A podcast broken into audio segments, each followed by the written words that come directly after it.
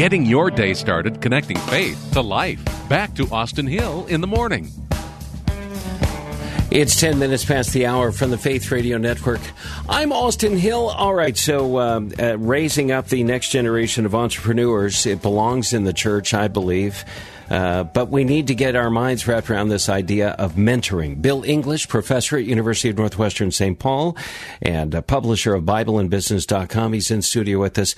Boy, does that term get thrown around a lot. Mentoring. What what does that mean? What what's our basis of understanding on that as you see it? You know, as as far as I'm concerned, mentoring is really a if you're the mentor, it is a giving of yourself, engaging the other person, taking what you've learned and passing it along and really uh, being intentional about modeling what you teach and realizing that as you pass along all that God has given to you, you are really part of something much larger than yourself. Mm-hmm. And so mentoring is really an investment in, in the mentoree, if I can put it that way, uh, to help them become a better person. So it's uh, that's that's it, that seems like a very universal. I hope we could you know universally agree that that's what mentoring is about. Uh, but um, and, and, probably a lot of heads on say, yeah, it sounds like mentoring to me. But that entails a lot of sacrifice. Well, it entails a lot of sacrifice of personal time, and it entails the sacrifice of vulnerability the mentor needs to learn to open up and be vulnerable. Not be this person that's always put together, but be vulnerable with the other person and share with them their life, all that's good, all the warts and the bumps and the bruises as well. Mm-hmm. Um, Bill English from BibleandBusiness.com, also a professor at University of Northwestern St. Paul. He's in studio with us. Um, all right, so let's talk about uh, the cost of mentorship for a moment. I, have heard you describe mentoring as an investment that a mentor makes. I've heard other people say it as well. But when you invest something, you put some time, some energy, some resources at risk. You might lose it. It may not return anything, uh, but there's a cost involved in investing. Tell us about that. Yeah, the cost of investing is really not monetary. It's going to be of your time and potentially of your reputation.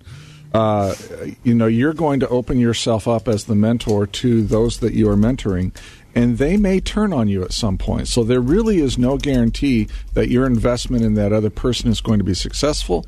They may flake out, they may not work out, they may not rise to the levels that you hope. So there really is a cost in terms of, of your own uh, time investment no guarantees that it's going to work out the way that you hope it would as a mentor. Yeah.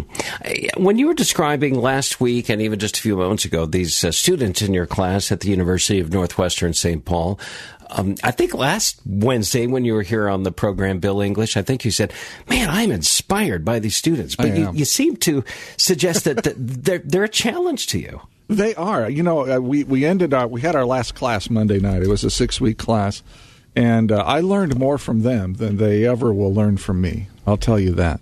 Mm-hmm. And uh, just the, the the tenacity. I think of this one gal who wants to start a uh, a series of chocolate retail outlets, and I, I don't want to say anything more about that other than she's just very high on doing something with chocolate in retail mm-hmm. outlets.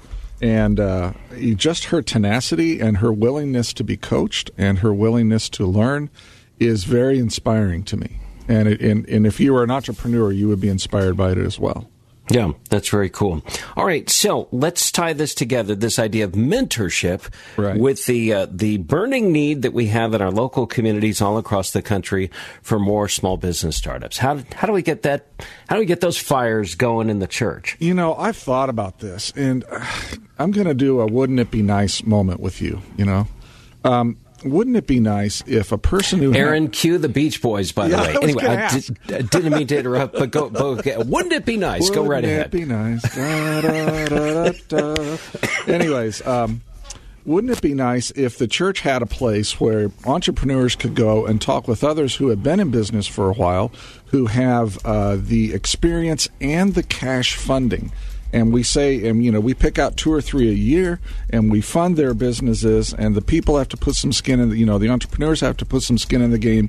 They're mentored in the church on how to start their business, rather than having to go to an MBA program. And I'm not dissing any MBA programs here, but you know, they're they're not having to go to the normal channels uh, to find that. Uh, wouldn't wouldn't that be cool? Wouldn't that be fun uh, for a church to be involved in something like that?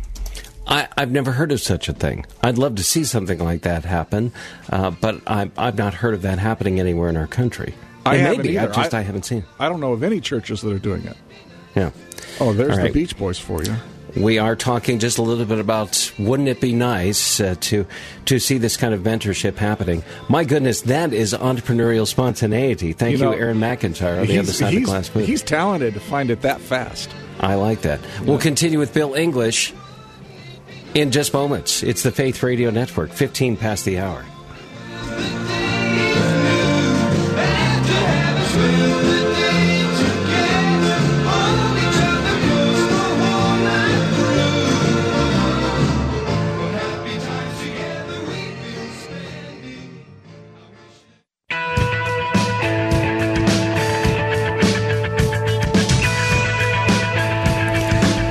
It's 17 minutes past the hour from the Faith Radio Network. Breakpoint with John Stonestreet on the way just about 10 minutes from now.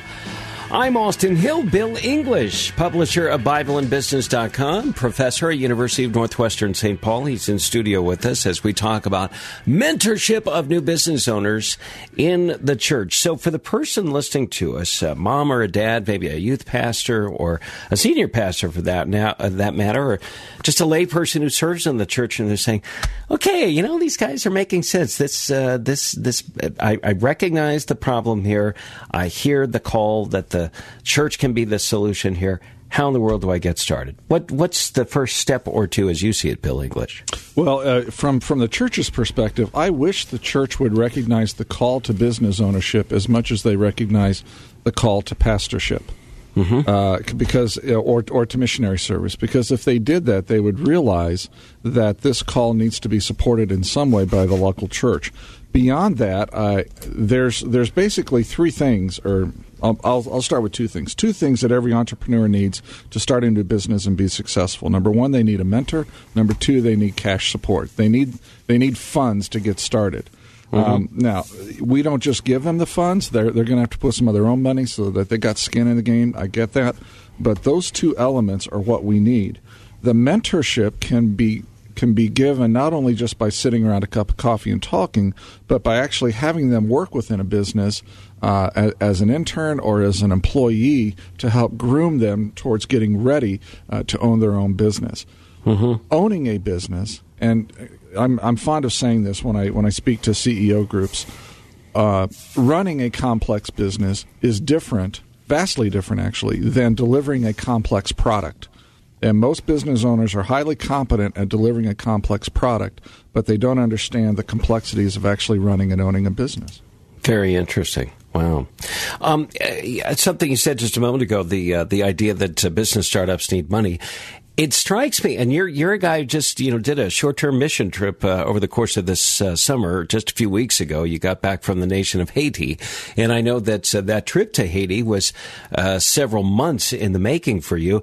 It strikes me, Bill English, that among churches in the United States of America Many of them, many of us church members are quite accustomed to sending a team of missionaries into a beleaguered place like Haiti and setting up micro businesses, as we would call them, or helping to uh, launch this kind of enterprise or that kind of company or what have you in other parts of the world. The idea that we would empower and enable people in our own communities to set up, if you want to call it a micro business in our neighborhood, that's kind of that's kind of foreign. But I think I think we need to start thinking that way. How about what are your thoughts? What do you? What Gosh, you know, I, I, never thought about that. Uh, I guess my first blush reaction is that setting up a micro business in another country is a lot less expensive yeah, than setting is. up a business here in America. Um, a lot less cumbersome too. Uh, it can be a lot less cumbersome, but the uh, but the ability to produce a high quality product and get it distributed, if, if we're talking about a product based business, is much more difficult in those countries than what it would be here. Mm-hmm. Uh, although that's a, that's an assumption that may be wrong on my part. Um, I, I just wish I wish that we could find a, a methodology of gathering the business owners within a church and having them be the group that people go to to start new businesses. Um, boy, what a what a uh, what a resource that could be. And I, like I said before the break, I don't know of anybody that's doing this. Mm-hmm. Bill English is a professor in the Department of Business at University of Northwestern St. Paul. He also publishes a prolific website called BibleandBusiness.com, and we encourage you to uh, look at that. Uh, final question for you. What do you sure. think of uh, kids? And by that I mean uh, underage minors, obviously. Uh, I don't know how young you want to start. I'm an advocate for starting very young, but um, teens and preteens, suffice it to say that kids doing business internships as a means of getting acquainted with the workings of business and finding out how business really works. I love it. I love the concept, love the idea. In fact, uh, last week you, you mentioned on the air that uh, that I'll be doing some interviews here with various business owners and business leaders, uh, mm-hmm. as initially as podcasts, and they may get broadcast sometime. Uh, I hope to interview a guy named Stanley Steps, who's in uh, who's in the southern part of the United States. His eight year old son, he is teaching him how to run his first business, and and the kid's only eight years old.